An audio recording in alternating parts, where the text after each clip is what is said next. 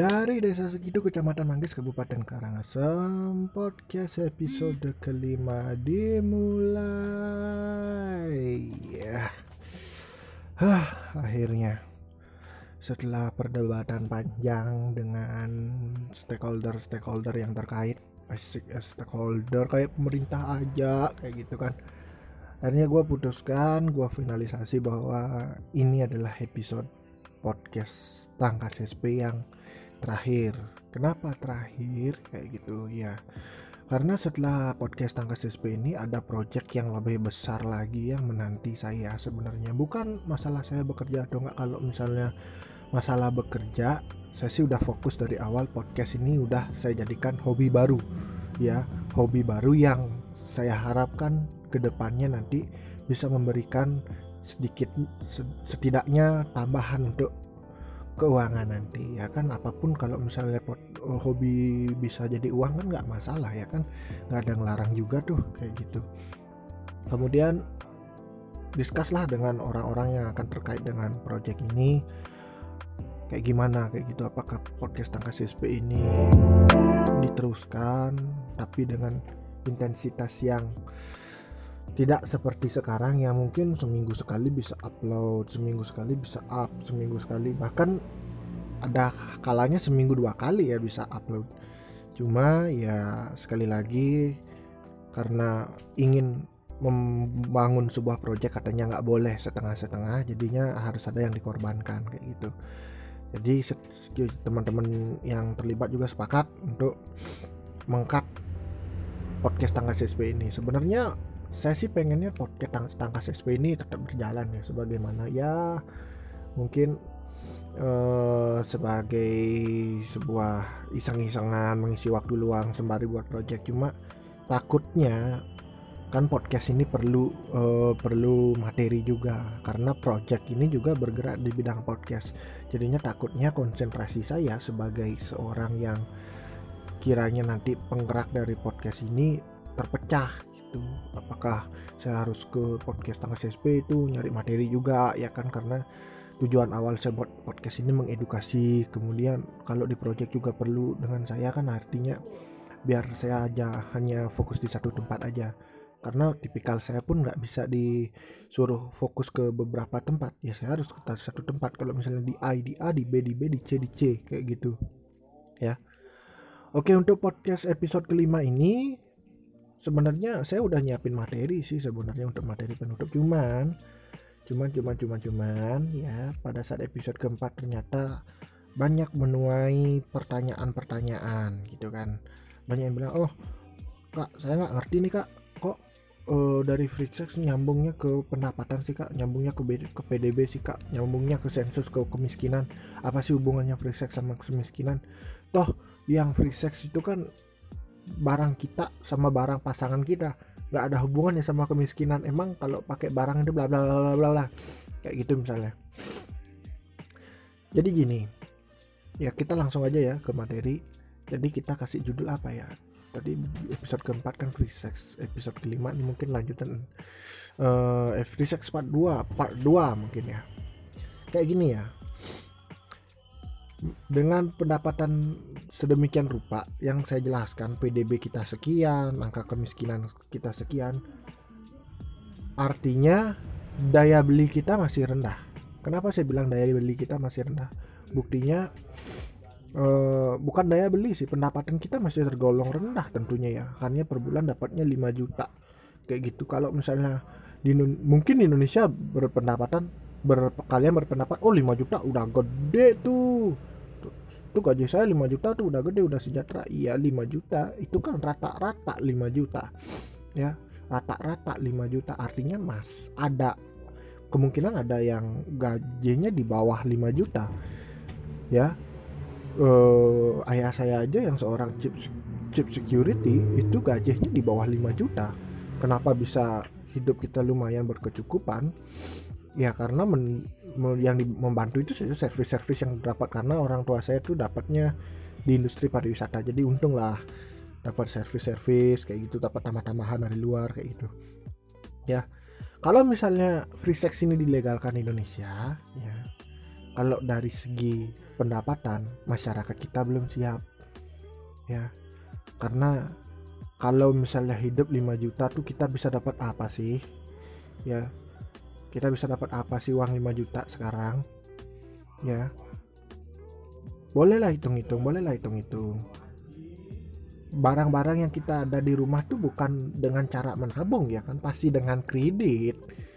Ya kan? Pasti dengan kredit. Orang kalau misalnya punya pendapatan 5 juta ya saya rasa masih kredit motor dua mungkin ya. Belum bisa kredit mobil. Itu pun kalau kredit mobil satu ya udah motornya tuh pasti ya palingnya satu atau dua lah punya motor kayak gitu. Tergantung orangnya juga sih. Artinya apa? Masyarakat kita belum cocok untuk free sex yang notabene nya kebutuhan tersier kayak gitu. Kalau misalnya masyarakat kita kebutuhan pokok aja masih uh, kayak gimana ya? Kayak luntang lantung kayak gitu. Kayak masih bingung ih saya bisa makan apa besok ya? Saya bisa nggak? Gitu dengan membuktikan bahwa garis kemiskinan kita masih di bawah 5% ya masih masih di atas 5% maksudnya artinya kan kita masih perlu berbenah lagi bangsa Indonesia ini masih perlu banyak hal yang perlu dibangun seperti infrastruktur, sarana, lapangan pekerjaan juga ya kan. Secara sekarang corona uh, timbul banyak pengangguran ya tentu PR pemerintah ini semakin besar kayak gitu. Jadi menurut saya kalau dari segi pen, maksud saya di episode keempat itu menggiring opini kalian dengan pendapatan seperti ini dengan stimula dengan simulasi uh, kita nyewa jasa ini sekian kira-kira make sense nggak? Cocok nggak? Kayak gitu. Dan juga dengan ketimpangan sosial ya kita bahas lagi ke episode pertama tingkat literasi kita sedikit sekali ya kemudian angka kemiskinan kita masih tinggi? Masih perlukah free sex kayak gitu? Ya. Oke. Buat sebagai gambaran teman-teman kalau misalnya teman-teman ah 5 juta tuh masalah besar. Sekarang kan permasalahannya oh, free sex dilegalkan apa enggak nih? Kalau misalnya free sex dilegalkan saya mas mah masih bisa bisa aja beli. Kayak gitu misalnya. Oke. Okay. kita akan share berapa sih rata-rata pendapatan di negara-negara yang melegalkan seks dengan negara Indonesia? Karena mungkin teman-teman biar tahu gitu. Kenapa sih negara A bisa melegalkan free sex? Kenapa sih negara B bisa melegalkan free sex? Setelah kita komparasikan pendapatan negara-negara tersebut dan kita akan cari tahu alasannya kenapa negara-negara Belanda itu melegalkan free sex. Apalagi apakah karena budayanya, apa karena karena memang tuntutan dari penduduknya atau seperti apa? Ya kan karena banyak hal yang kita nggak tahu di dunia ini. Jadi saya rasa kalau orang-orang yang uh, bilang ah kamu nih sok tahu aja, saya yang paling lebih tahu Ingat kalau misalnya kamu belajar lagi dan belajar, kamu tuh bukan semakin sombong, tapi semakin merendah diri karena kamu tahu banyak hal yang belum kamu pelajari. Kayak gitu. Ya kan? Oke, uh, kita share ya. Eh, rata-rata uh, gaji gaji di Eropa. Ya, kita kan sebagian besar bahas negara Eropa tuh ya e, jadinya kita akan cari negara-negara mana yang memiliki gaji-gaji tertinggi dan kita akan bandingkan apakah negara itu melegalkan seks apa enggak. Gitu. Coba kita bandingkan dengan negara yang membanding jadi segala materi yang saya bahas di sini saya akan cari pembenarannya di Google. Ya saya akan cari pembenarannya di Google. Mungkin episode 4 teman-teman nggak sampai ilmunya di sana karena emang yang saya pakai tuh bahasanya lumayan uh, keakuntansian banget. Jadi mungkin banyak yang nggak tahu apa sih itu PDB apa hubungannya gaji sama ini apa isi namanya rasio kok isi rasio rasio segala kok asal persen persenan segala kayak gitu. Ya. Kita akan membandingkan apakah negara yang melegalkan seks itu kondisi ekonominya seperti kita atau justru kebalikannya. Kayak gitu. Ya. oke kita langsung aja ke rata-rata gaji di Belanda ya. Jangan deh di Eropa. Eropa kan mah ada kak. Kan ada ya negara yang nggak melegalkan seks gimana sih gitu bisa. Oke kita pas kita masuk ke rata-rata gaji di Belanda. Gaji di Belanda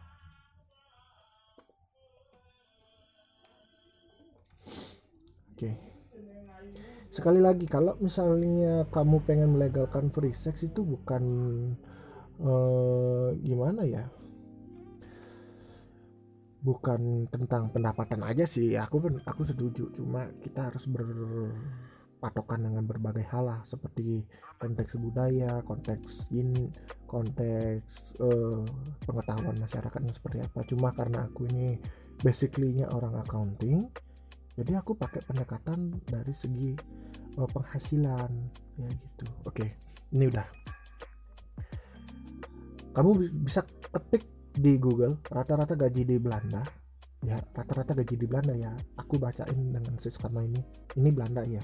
Karena secara yang pertama tuh mungkin apa sih hubungannya episode pertama dengan episode keempat dan kelima ini? Ya episode pertama legalisasi prostitusi itu artinya mendukung free sex. Sebenarnya saya udah menyampaikan materi free sex ini di yang pertama nih. Ya yang pertama. Kemudian yang kedua ini makanya saya lebih banyak membahas ketidaksetujuan saya karena yang pertama tuh mungkin saya udah membahas apa sih kenapa harus disetujui legalisasi prostitusi atau yang namanya melegalkan free sex.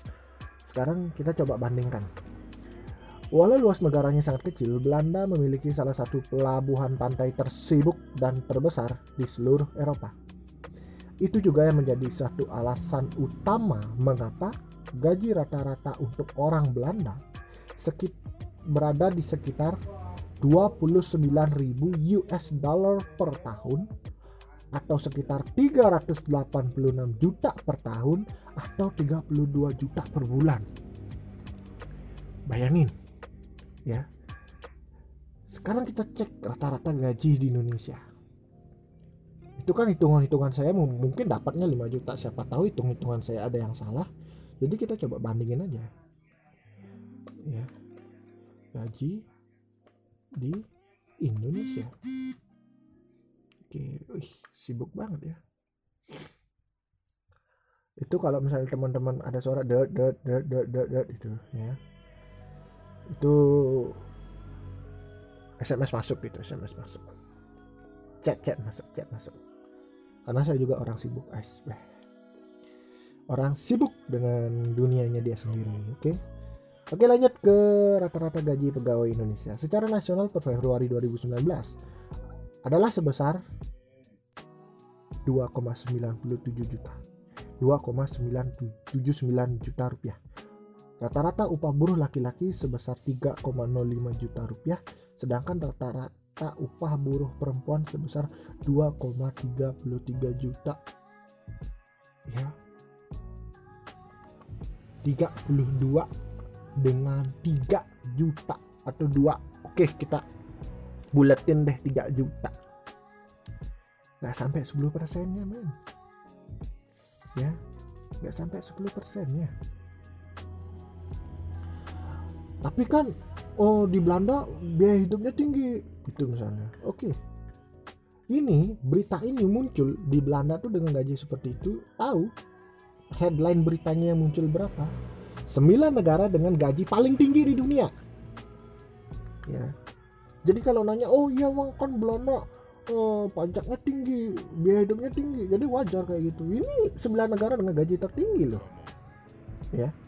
Artinya kalau dibandingkan dengan negara-negara lain itu gaji tertinggi dan bisa kita katakan bahwa sudah dipastikan orang-orang di sana tuh makmur-makmur semua. Ya. Pastinya makmur-makmur semua kayak gitu. Oh iya mungkin kita keselipin dikit sedikit fakta. Ya aku sempat lihat share-share di YouTube dan muncul sebuah konten yang bilang bahwa negara jajahan-jajahan Belanda ini sebagian besar tertinggal dengan negara jajahan-jajahan Inggris. Saya nggak tahu kebenarannya seperti apa, ya. Cuman menelisik jauh, ya menelisik jauh lagi. Ternyata benar juga ya ya benar juga kenapa saya bilang seperti itu negara di negara Asia Tenggara Asia Tenggara ya itu yang dijajah Inggris tuh Malaysia sama Singapura. Ya Malaysia dan Singapura yang dijajah oleh Inggris sedangkan yang Belan yang dijajah Belanda itu negara kita aja. Silakan teman-teman sandingkan apakah benar video itu? Apakah benar informasi yang saya dapat? Apakah memang negara kita dari segi ilmu pengetahuan ya bukan dari segi sumber daya. Sumber daya kita emang maju sih saya akui. Tapi dari segi eh, pengetahuan apakah emang benar sih? Emang benar ya? Negara-negara jajahan Belanda tuh eh, kurang dididik oleh Belanda. Beda dengan Inggris yang selain menjajah negara itu mendidik negara-negara yang mereka jajah sehingga sampai saat ini negara-negara yang dijajah sama Inggris sangat maju. Biar kalian tahu aja Amerika Serikat dulu dijajah sama Inggris juga. Oke lanjut ya. Nih 9 negara dengan gaji paling tinggi. Ya. Belanda posisi 9 Walau luas negaranya sangat kecil, ya bla bla kita udah baca ya. Namun karena Belanda adalah negara sosialis demokratis, maka warganya harus menyerahkan hampir 38% dari pendapatan mereka untuk hal-hal seperti peningkatan kesehatan dan pendidikan. Keuntungan lain menjadi warga Belanda adalah waktu rata-rata kerja dalam seminggu berada di bawah 35 jam. 35 jam. Ya. Oke. Nih. Pajaknya 38% tapi artikel ini dengan percaya dirinya hal tersebut digunakan untuk meningkatkan kesehatan dan pendidikan. Coba kita cari tahu kesehatan dan pendidikan di Belanda. Mungkin kalau misalnya teman-teman, nih gimana sih bahas sex kayak gimana? Kita coba bandingin dulu ya sekali lagi kita bandingin dulu Belanda sama Indonesia. Kayak gitu kondisinya kayak gimana? apakah layakkah uh, Belanda uh, kayak gimana ya? Belanda tuh melegalkan prostitusi secara ilmiahnya. Uh, melegalkan free sex itu. Ya melegalkan free sex. Dengan Indonesia kayak gitu. Sama nggak kondisinya? Ya kan tadi disebutkan kesehatan dan pendidikan. Pajaknya emang gede kita cari tahu nih pajaknya apakah gede itu gimana kayak gitu. Saya belum dapat oke. Okay. uh, ini, saya dapat uh, artikel. Ini judulnya Belanda salah satu negara paling membahagiakan untuk tempat tinggal anjir. Ini tempat tinggal loh artikelnya. Kita nyari pendidikan dan kesehatan. Oke sembari kita mempelajari kehidupan di Belanda ya. Di Indonesia kita nggak perlu bahas sih. Teman-teman juga udah tahu sih gimana kondisi kondisi di Indonesia. Televisinya terlalu banyak sinetron sinetron sama politik. Politik beritanya tidak ada mendidik sama sekali ya. Hanya menebar ketakutan kepada masyarakat. Contohnya adalah saat COVID-19 ini saya nggak nyebut media loh. Saya nggak nyebut media A B C D. Yang saya sebut media TV kayak gitu. Saya nyebutnya secara general ya. Kenapa saya bilang seperti itu? Ya kenapa televisi tidak e, menyiarkan cara penanggulangan COVID terlebih dahulu? Ya. Kenapa harus akibat dulu yang ditimbulkan baru sebab kenapa media seperti itu sih? Gue bingung juga. Seperti contoh uh, pelaku di seorang perempuan diperkosa karena uh, si pemuda mabuk gitu misalnya. Karena perempuan diperkosa yang jadi main topiknya kita dengar kayak gitu ya udah. Uh, yang kita ingat ya perempuan diperkosa. Yang per, yang kita ingat perempuan diperkosa bukan pemuda yang dipenjara. Ya. Kalau ingin mengedukasi masyarakat coba coba coba uh, kita tukar. Pemuda ini dipenjara sekian bulan karena diperkosa karena memperkosa perempuan gitu misalnya. Sehingga masyarakat kalau menurut saya lebih lekat oh pemuda ini penjara sekian bulan karena memperkosa. Berarti saya nggak boleh mempenjara dong kenapa harus yang muncul tuh beritanya kayak kayak gini. Pen, meningkat kasus COVID-19 meningkat meningkat meningkat meningkat. Kenapa nggak mengedukasi aja masyarakat? Masyarakat tetap tenang lah. Kalau misalnya tagline beritanya kasus COVID-19 ini meningkat tajam. Kita yang di rumah kayak gimana? Panik jelas. Ya panik ini cara nggak nggak cocok mengedukasi masyarakat. Coba di media-media. Ya di media-media tuh kayak gimana ya? Memberikan edukasi lah karena kalau misalnya terus meningkat meningkat meningkat meningkat masyarakat depresi ya udah. Ya kalau misalnya masyarakat tertekan ketakutan ya biar anda tahu juga itu hanya tiga hal yang dilakukan oleh masyarakat. Satu adalah fly atau pergi dari masalah tersebut yang kedua fight. Atau melawan masalah tersebut yang ketiga freeze. Ya. Yang paling bagus untuk menanggulangi masyarakat masalah covid ini kan freeze dan fight. Nggak fly kan nggak pergi kan. Kalau ini orang pergi dari masalahnya karena ketakutan ya udah dia ngelawan PSBB, dia ngelanggar kayak gimana. Karena dia ketakut gitu. Dia mencoba menghilangkan rasa takutnya dengan mencoba pergi dari kasus tersebut atau enggak mungkin dia fight dengan kasus tersebut dengan cara yang salah kayak gitu kan. Kayak keluar dari rumah ya ngopi-ngopi. Saya tuh heran tuh, ada satu kejadian yang di mana polisinya disorakin dia enak-enak nongkrong ada yang teriak ini uang saya pak ya uang saya kalau anda tidak diam di rumah ya mau buat apa coba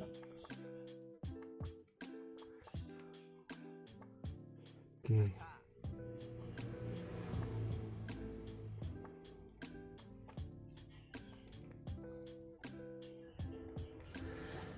Oke kita langsung aja ya. Belanda salah satu negara yang cocok ditinggali Oke Belanda tahun ini menduduki peringkat ke-8 Negara yang paling layak untuk ditinggali ya. Kebijakan kesejahteraan sangat baik. Oke Uang Sekalipun tidak bisa membeli kebahagiaan Merupakan sarana penting untuk mencapai standar hidup yang tinggi Di Belanda rata-rata rumah tangga memperoleh pendapatan bersih Tahunan sebesar 25 493 US dollar lebih dari standar OECD yang mematok minimal rata-rata 23.047 US dollar. Jadi negara Indonesia nggak cocok dong untuk ditinggali. Tapi negeri kincir angin ini ada kesenjangan yang cukup besar antara golongan kaya dan miskin di mana sekitar 20% dari seluruh jumlah penduduk kategori kaya memperoleh pendapatan hampir lima kali lipat dibandingkan yang diperoleh oleh warga yang dikategorikan miskin. Dalam hal pekerjaan hampir 75% orang berusia 15 sampai 64 tahun di Belanda memiliki pekerjaan yang dibayar. Artinya 15% warga yang umurnya segitu ya, yang umurnya segitu entah jadi di entah dia jadi pengusaha ya.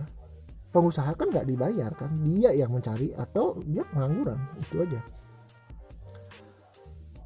Uh, ini batasan batasannya ternyata 66% ya jadinya Belanda itu mematuhi melampaui dari dia kan 75% ternyata target dari si pensurvei ini 66% sekitar 80% pria berada di pekerjaan yang dibayar dibandingkan dengan 70% perempuan. Orang-orang di, di Belanda bekerja 1379 jam setahun dan angka ini masih kurang dari standar si oke masih kurang. Sangat sedikit karyawan bekerja dengan jam kerja yang sangat panjang dibandingkan patokan minimal OECD yang menunjukkan angka 9% Memiliki pendidikan yang baik merupakan syarat penting untuk mencari pekerjaan. Di Belanda, 73% orang dewasa berusia 25 sampai 64 tahun telah mendapatkan pendidikan setara tingkat SMA dekat dengan standar OECD yang mengisyaratkan rata-rata 74%. Sebanyak 75% laki-laki berhasil menyelesaikan sekolah tinggi dibandingkan dengan 71% perempuan. Dalam hal kualitas sistem pendidikan, Rata-rata siswa mencetak 519 dalam membaca keaksaraan, matematika dan ilmu pengetahuan. Oke, mungkin kalau misalnya ini kan panjang banget ya beritanya aku lihat banyak standar-standarnya. Itu artinya Belanda itu standarnya udah beda dengan Indonesia tentu jelas dong. Ya. Di sana saja pendapatan rumah tangganya 20 ribuan dolar. Kita aja per bulan masih 5 juta gitu kan. Itu rata-rata orang loh rata-rata pegawai 2,79 juta. Nah kalau misalnya kita analogikan seorang PSK tuh harganya 750 ribu ya nggak cocok dengan uang segini. Lu sewa PSK aja 750 ribu lu dapat gaji 3 juta mau ngapain? Ya kan? Mungkin uh, kita pribadi aja. Kita pribadi aja nggak cukup. Uh, uang uang segitu kan 3 juta 2 juta gitu kan. Karena teman-teman saya banyak tuh punya udah udah para para kerja ya yang sin, mungkin yang umurnya lebih jauh dari saya. Punya uang tuh 2 juta sampai 3 juta tuh masih kurang kadang-kadang. Ya kadang-kadang kadang-kadang. Saya lihat tuh masih kurang. Karena sekali lagi culture yang meng, menyebabkan kayak gitu. Kita punya kehidupan sosial ya kita harus bersosialisasi. Kalau nggak gitu kita dibilang no lab lah. Nih orang ngapain sih hidup di Indonesia kayak gitu kan? Ngapain sih hidup hidup no left kayak gitu? Ya kan? Belum lagi hangout dengan teman-teman belum memenuhi keinginan sendiri belum lagi ngasih orang tua belum lagi mikirin masa depan. Nggak cukup gaji 3 juta. Ya makanya secara kesimpulan saya bilang untuk dari segi pendapatan masyarakat Indonesia belum cocok untuk mendapat untuk uh, melegalkan prostitusi karena apa? Takutnya ya bukannya menuntaskan kemiskinan, justru kita menambah kemiskinan. Ya.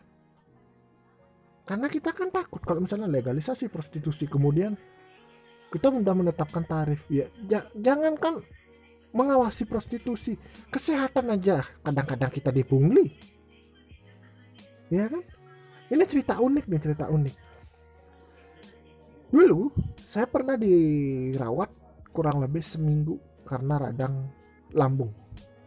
Itu kejadiannya udah lama sih, udah SD kelas 5. Kelas 5 naik kelas 6 kayaknya ya. Ah, bener dari kelas 5 naik kelas 6. Itu saya seminggu dirawat di rumah sakit.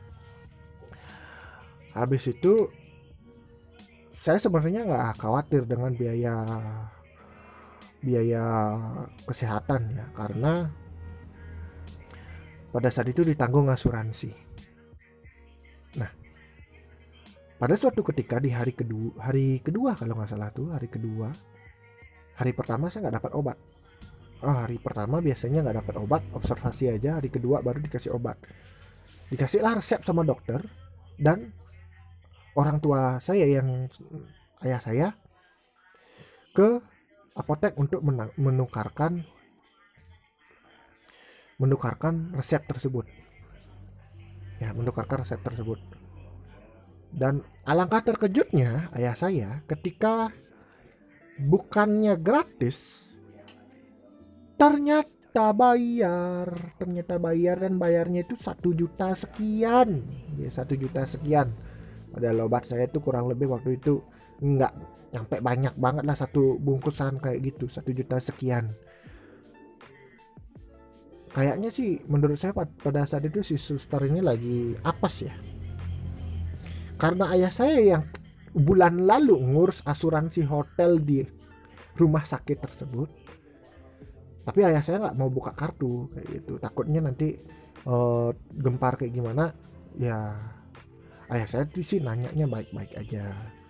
Ini kenapa kayak gini? Kok bisa saya bayarnya sekian kayak gitu kan asik gitu kan secara keluargaan.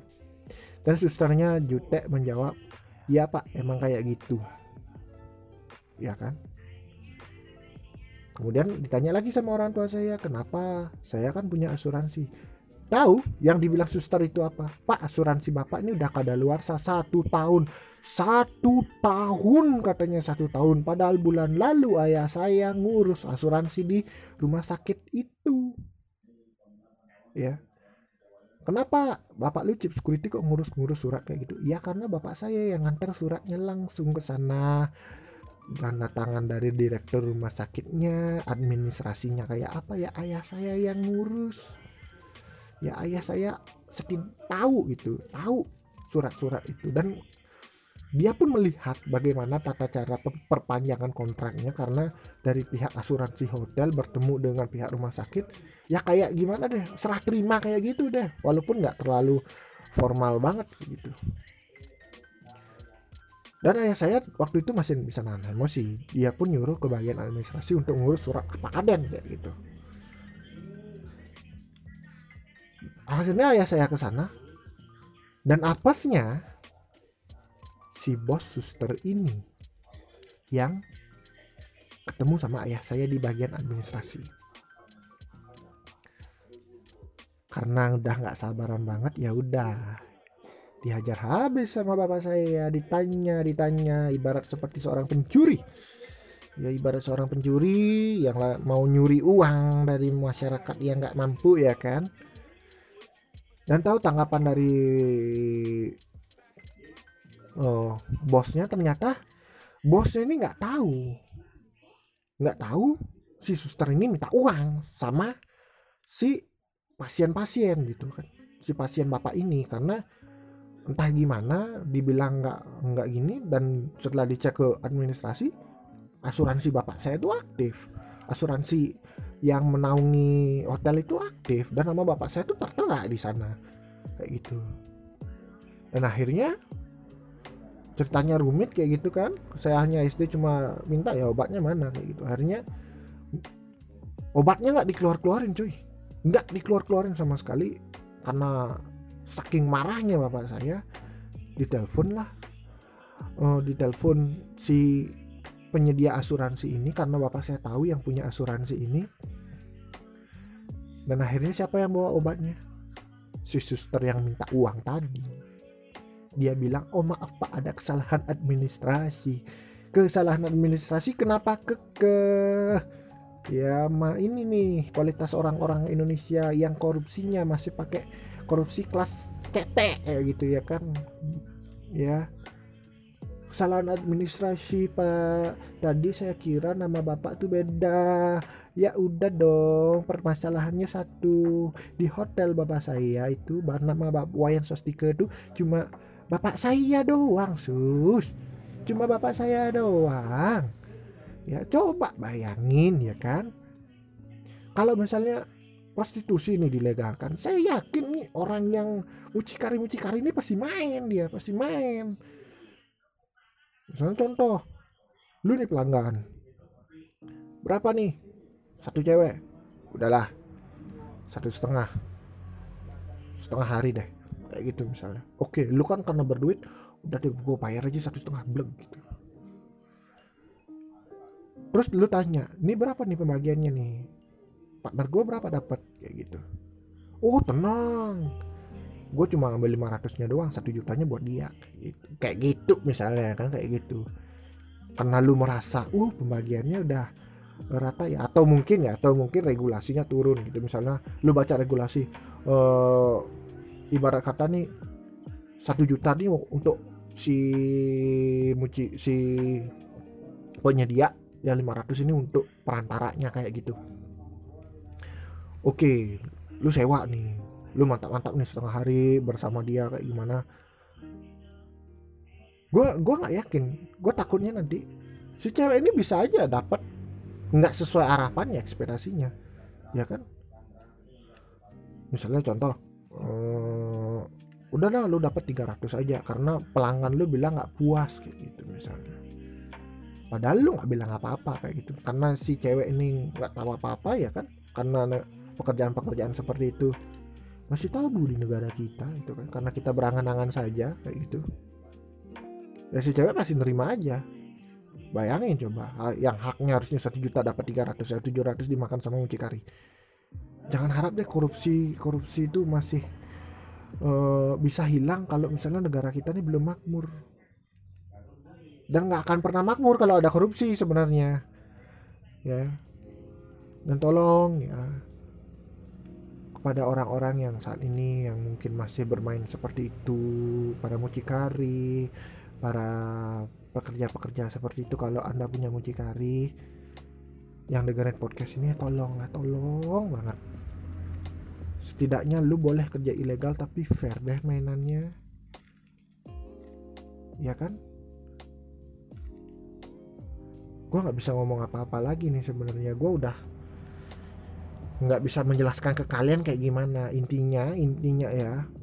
Kalau kalian lihat dari episode pertama ikutin gitu kan. Terus episode keempat episode kelima sekarang intinya free sex dan legalisasi prostitusi itu nyambung sih sebenarnya.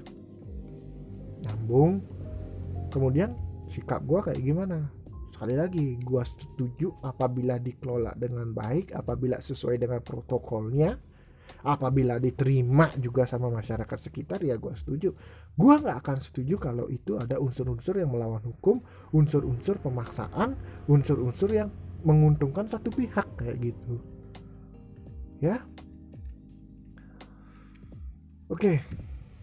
Mungkin itu episode 5 segitu aja ya. Dan juga untuk sekali lagi gue bilang bahwa ini adalah episode terakhir jadi jangan harap kalian tak podcast podcast tangkas SP ada nggak bang? Kayak gitu ya. Nggak nggak akan ada nggak akan ada lagi.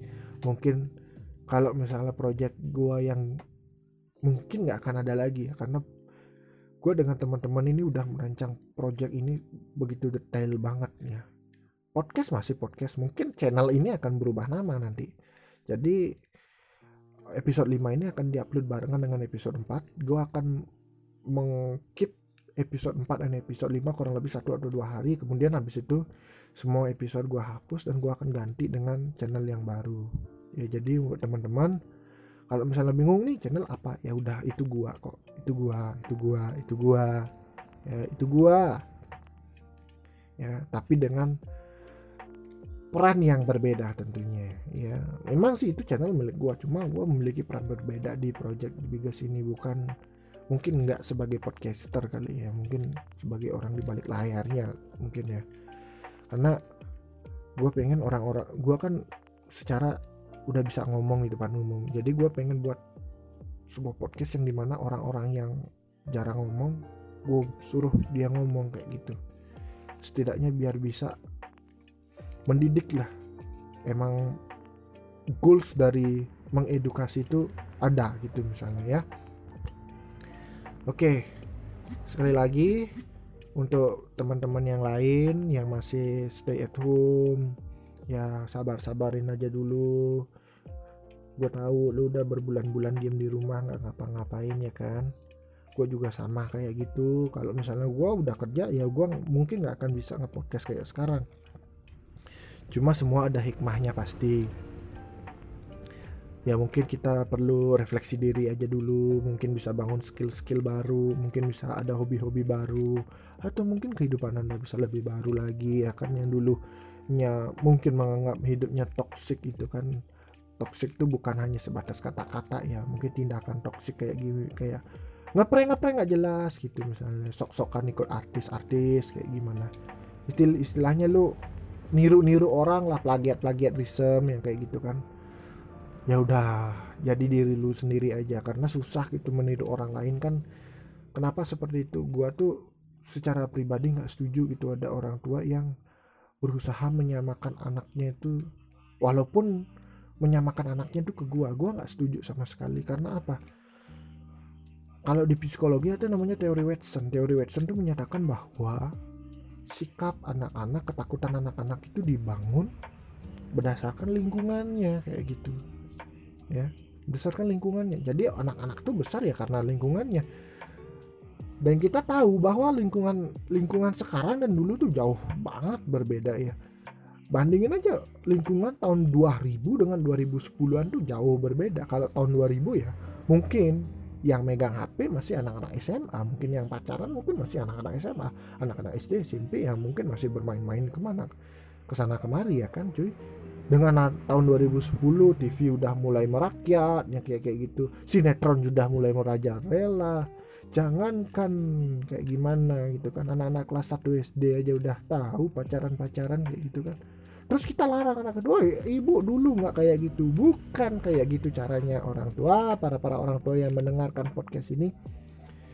Cukup ya cukup awasi aja anak-anak ya awasi aja anak-anak dan gue yakin anak-anak akan menjauhi itu dengan adanya alasan. Dengan alasan yang pernah dia alami ya. Contoh kalau kamu ngasih kalau orang tua ya bilang jangan ke anaknya terus anaknya nanya pasti anaknya nanya kenapa pak? Kok jangan? Ya. Terus apa bedanya anak-anak sama remaja? Ya bedanya anak-anak tuh masih polos bilang karena dia tahu dia nggak punya kekuatan dia masih lemas. Ya dia bilang kenapa pak? Ya anak remaja ya jelas. Dengan badan yang udah lumayan besar udah tenaga udah masih fit fitnya tentu semangatnya menggebu-gebu ketika dilarang A ketika dilarang B ya tentu dia akan melawan dengan caranya dia sendiri dengan energiknya dia sendiri kayak gitu. Makanya saya pengen ketemu itu sama ibu-ibu itu yang bilang kok anak zaman sekarang nggak pada menghormati orang tua ya. Anda bisa nggak menghormati anak-anak sama remaja? Kayak gitu kan. Remaja pacaran sama si A Anda bicarain. Remaja pacaran sama si B Anda dibicarain. Ya. Anda bicarain maksudnya ya bukan Anda dibicarain kalau saya bicarain anda pasti anda bilang kamu anak kurang ajar kamu anak kurang sopan gitu. Orang tuanya aja nggak sopan sama saya. Kenapa saya harus sopan sama anda? Ya kan kayak gitu. Simpel aja berpikir. Jangan kuat-kuat itu berpikir ya kan. Makanya saya lebih lebih senang gitu kepada orang tua yang bisa memberikan saya edukasi. Ya sebab tentu ada alasannya. Sama seperti halnya kenapa saya nggak boleh makan coklat ya bukan berarti. Oh karena coklat mahal deh ya anak-anak nggak nyampe. Pikirannya seperti itu. Dia nggak tahu mana mahal mana murah. Tapi anak-anak akan nyampe dengan bahasa-bahasa yang sederhana. Tapi kita nggak nyampe di sana. Contoh kenapa nggak boleh makan coklat ayah? Anak tiga tahun nanya. Bila aja. Gigimu tuh ompong warnanya apa? Coklat. Ini coklat warnanya coklat. Sama nggak? Sama. Ya berarti coklat penyebab gigimu ompong. Udah anak-anak tuh akan dokter iya ya gigiku ompong warnanya coklat. Itu warnanya coklat berarti ini buat gigiku ompong dong. Berhasil apa enggak? Udah kebukti banyak yang berhasil ya. Anak remaja pun kayak gitu. Jangan larang dia tapi sarankan dia. Contohnya uh, Pak aku mau pergi konser pak. Konsernya jam berapa? Itu misalnya. Jam 10 ya. Jam 10 malam pak. Jangan jangan. Udah terlalu malam. Salah. Bilang coba bilang. Ganti kata jangan itu dengan seperti ini. Oh jam 10 malam. Bukannya jam 10 malam itu udah jalan udah sepi ya. Emang kamu aman ya pulang jam lewat dari jam 10 malam kalau kakak kalau bapak sih sarannya kamu mending jangan uh, kamu mending datang ke konser yang uh, waktu pentasnya kurang dari jam 10 malam. Biar kamu jam 10 malam udah pulang dan jalanan aman. Udah selesai. Jadi si anak bilang oh iya ya bener ya jam 10 malam tuh jalanan kita jalanan wilayah kita sepi kayak gitu. Takut gua dibegal ya mending gua nonton konser yang di bawah di bawah jam 10 aja. Si anak ya si anak merasa diberi kebebasan untuk menonton konser walaupun secara pribadi Anda melarang anak ini pergi ke konser. Jadinya anak punya pilihan rel relatif oh kalau suatu saat nanti gue nonton konser yang di bawah jam 10 orang tua gue ngizinin kayak gitu. Jadi si anak nggak merasa terkekang si orang tua mengawasinya dengan cara yang maksimal kayak gitu ya. Kenapa sih uh, gua tuh ngomel-ngomel kalau misalnya dibanding-bandingin dibanding-bandingin udah ketahuan banyak orang-orang yang dibandingin sama gua gua yang lebih unggul sekarang. Ya. Dulu gua katanya gue ingat tuh kelas SD, SD masih ingat banget. Gua katanya nggak cocok jadi kedua kelas. Ya. Gue yang nggak ber, berwibawa lah gue yang kurang kurang wih, kurang apalah kurang inilah kurang itulah. Banyak lah orang dewasa yang bilang kayak itu nggak cocok lu jadi ketua kelas. Eh malah jadi ketua karang taruna. Ya kan? Ya kan? Contoh misalnya. Saya dulu emang nggak suka matematika ya. Terus di luar di gimana ya?